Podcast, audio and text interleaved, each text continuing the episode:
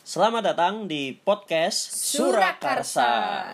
Sebelum mendengarkan podcast ini, Siapkan diri, perkuat hati asah budi, dan, selamat menikmati.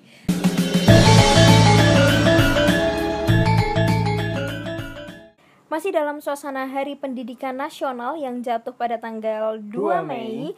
Oke, hari ini kita bakal bahas tentang ajaran Ki Hajar Dewantara. Ada konsep Triloka, konsep Tri Pusat Pendidikan, dan konsep Trino.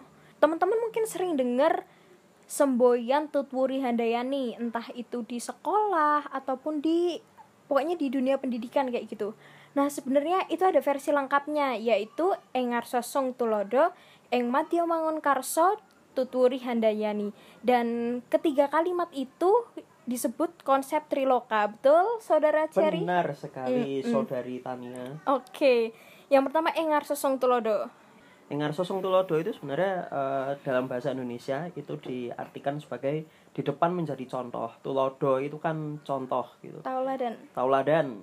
Kemudian Eng Madyo Mangun Karso itu di tengah-tengah itu membangun keinginan, membangun karsa itu adalah keinginan membangun hubungan baik. Kemudian yang terakhir adalah yang biasa kita dengar itu Tutuwuri Handayani atau di belakang menjadi pendorong. Itu Mhm. dalam bahasa Indonesia sederhana seperti itu. Tetapi ini bukan sekedar kata-kata sih sebenarnya. Sebenarnya adalah eh, patokan atau indikator di mana orang-orang itu semestinya dalam dunia pendidikan ya itu mengacu ke tiga konsep ini yang disebut dengan konsep triloka. Yang pertama Engar Sosong Tulodo itu konsep ini lebih untuk guru sih sebenarnya atau pemimpin gitu. Kalau dalam dunia pendidikan kita katakan saja untuk pendidik gitu ya guru. Jadi di depan itu harus bisa menjadi contoh. Karena kan kalau dalam bahasa Indonesia ada akronim bahwa guru itu digugu dan ditiru. Iya, betul. Ya, meskipun kadang-kadang sekarang guru itu digugu bila perlu saja. Nah, itu itu plesetannya seperti itu. Iya, nah, betul. tetapi maksudnya Ki Hajar bahwa guru itu ya memang harus bisa menjadi panutan. Kemudian ada Eng Madyo Mangun Karso. Eng Madyo Mangun Karso itu di tengah-tengah membangun keinginan. Jadi ini sebenarnya adalah penghubung antara keinginan yang ada di atas atau di bawah. Mudahnya seperti ini sih. Guru itu sebagai jembatan. Nah, guru ini sebenarnya menjadi atau pendidik itu menjadi penghubung antara pendidikan yang beliau pahami dengan pendidikan yang ingin diajarkan ke siswa-siswa. Karena sepandai apa pun siswa itu pasti tetap butuh bimbingan, pasti tetap butuh dukungan. Nah, fungsi guru atau fungsi pendidik itu ada di situ. Hmm. Karena sepintar-pintarnya siswa juga pasti mereka akan ada sesuatu yang dinilai kurang gitu loh. Mm-mm. Nah, kekurangan ini itu adalah sebenarnya kalau kita kaitkan dengan pendidik ya, itu adalah tugasnya pendidik untuk mengangkat kekurangan ini supaya menjadi kelebihan bagi si siswanya itu tadi. Mm-mm. Kemudian yang terakhir di belakang menjadi pendorong. Nah, ini biasanya itu Iya. dilakukan oleh pendidik jika siswanya atau kalau dalam konteks ke universitas gitu ya mahasiswanya itu sudah punya bekal. Jadi ketika mahasiswa itu sudah punya bekal, tinggal didorong aja nih Oh, dan mahasiswa kan bekalnya macam-macam kalau bekal dalam institusi pendidikan Hmm. ya itu jelas tentang pelajarannya Iya. tentang mata kuliahnya tetapi kan banyak juga siswa yang sebenarnya pendidikannya standar tetapi dia menonjol di bagian lainnya nah ini fungsi guru atau fungsi pendidik itu adalah untuk mendorong bagian mana yang menonjol daripada eh, para siswanya itu seperti itu Ah. kalau menonjol di bidang pendidikan ya itu harus didorong Ah. kalau menonjolnya di bidang sosial. sosial misalnya itu harus didorong. Kalau di bidang olahraga, kesenian, ya itu harus didorong itu seperti itu. Tetapi kalau konsepnya ini tetap pendidikan itu yang nomor satu. Iya. Itu tadi betul. jangan dilupakan pendidikan itu nomor satu. Yang lain-lain itu meskipun menonjol, tetapi pendidikannya juga tidak dilupakan. Nah kemudian yang kedua nih, tadi kan kita bicara yang pertama konsep triloka. Iya. Yang kedua itu adalah konsep tri pusat pendidikan. Oke, jadi di konsep ini kayak ngeliatin pendidikan itu bukan hanya di satu tempat aja gitu ya. Jadi kita bisa melakukan pendidikan entah itu di keluarga, di Mm-mm. sekolah atau perguruan, bahkan juga di masyarakat kayak gitu. Iya, karena sebenarnya tri pusat pendidikan ini kan eh, kalau teman-teman tahu kita kan sering denger tuh atau sering baca bahwa belajar itu bisa di mana saja. Nah, Tripusat Pendidikan ini sebenarnya adalah tiga tempat yang secara umum Mm-mm. itu sudah merupakan perwakilan dari di mana aja itu tadi. Ah, Karena kan oke. keluarga Heeh. jelas, sekolah jelas, masyarakat jelas. Masyarakat itu mewakili sangat luas gitu. Iya, Itu hal yang sangat luas sekali, wilayah yang sangat luas. Masa kita cuma di rumah terus? Mm, Ya kalau WFH mungkin kita akan lebih Iya. di rumah ya. Kemudian masa kita di sekolah terus tapi tidak bersosialisasi Oh, dengan ya. sekitar ya, kupu kuliah pulang kuliah perpus pulang gitu. Mm. Itu kan nggak seperti itu. Tetapi kita juga di sosial itu kita belajar juga. Misalnya nih di lingkungan sekitar kalian gitu. Siapa yang ngajarin teman-teman kalau harus eh, misalnya membungkukkan badan atau mengatakan permisi ketika lewat di depan orang itu siapa yang mengajari seperti itu?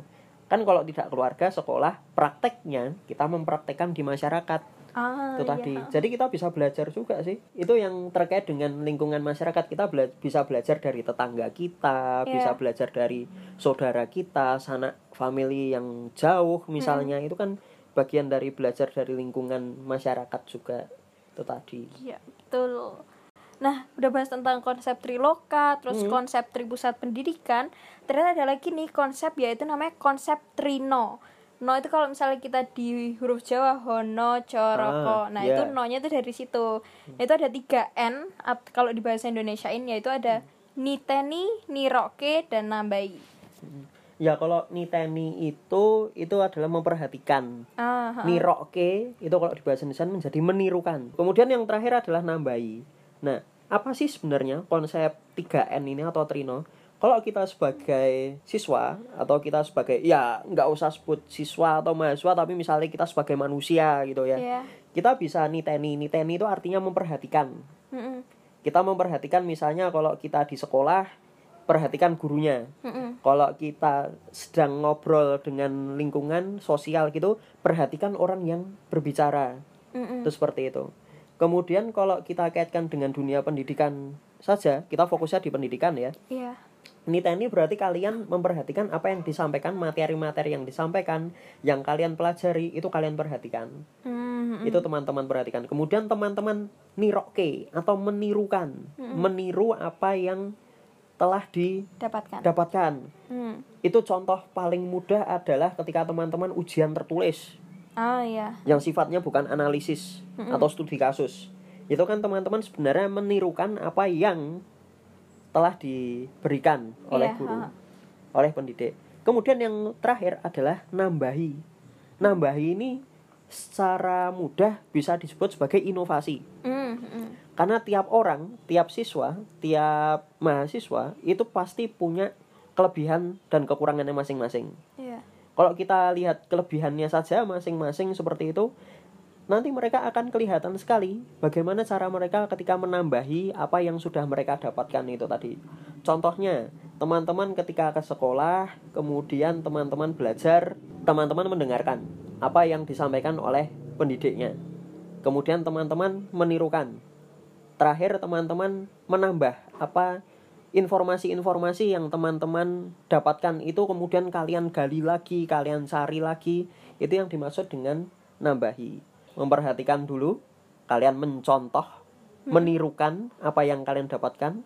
Kemudian yang terakhir kalian menambah supaya apa? Kalau dalam dunia pendidikan kan ada yang namanya plagiarism Mm-mm. atau paham plagiat men- nyontek gitu ya. Nyontek itu sebenarnya kalau dalam konsep ini tidak salah Ah, ah.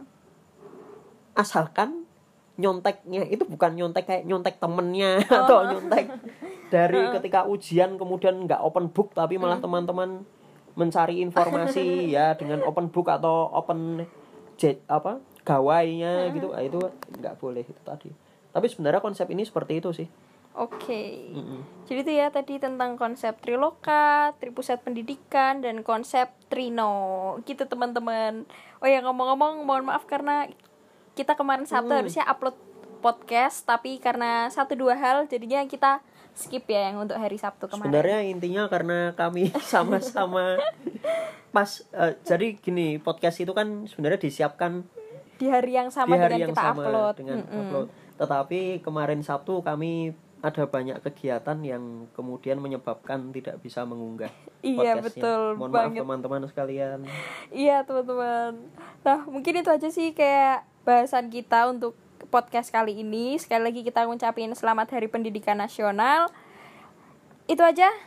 Sehat jiwa. Sehat raga. Selalu dengarkan podcast Surakarsa. Bye bye.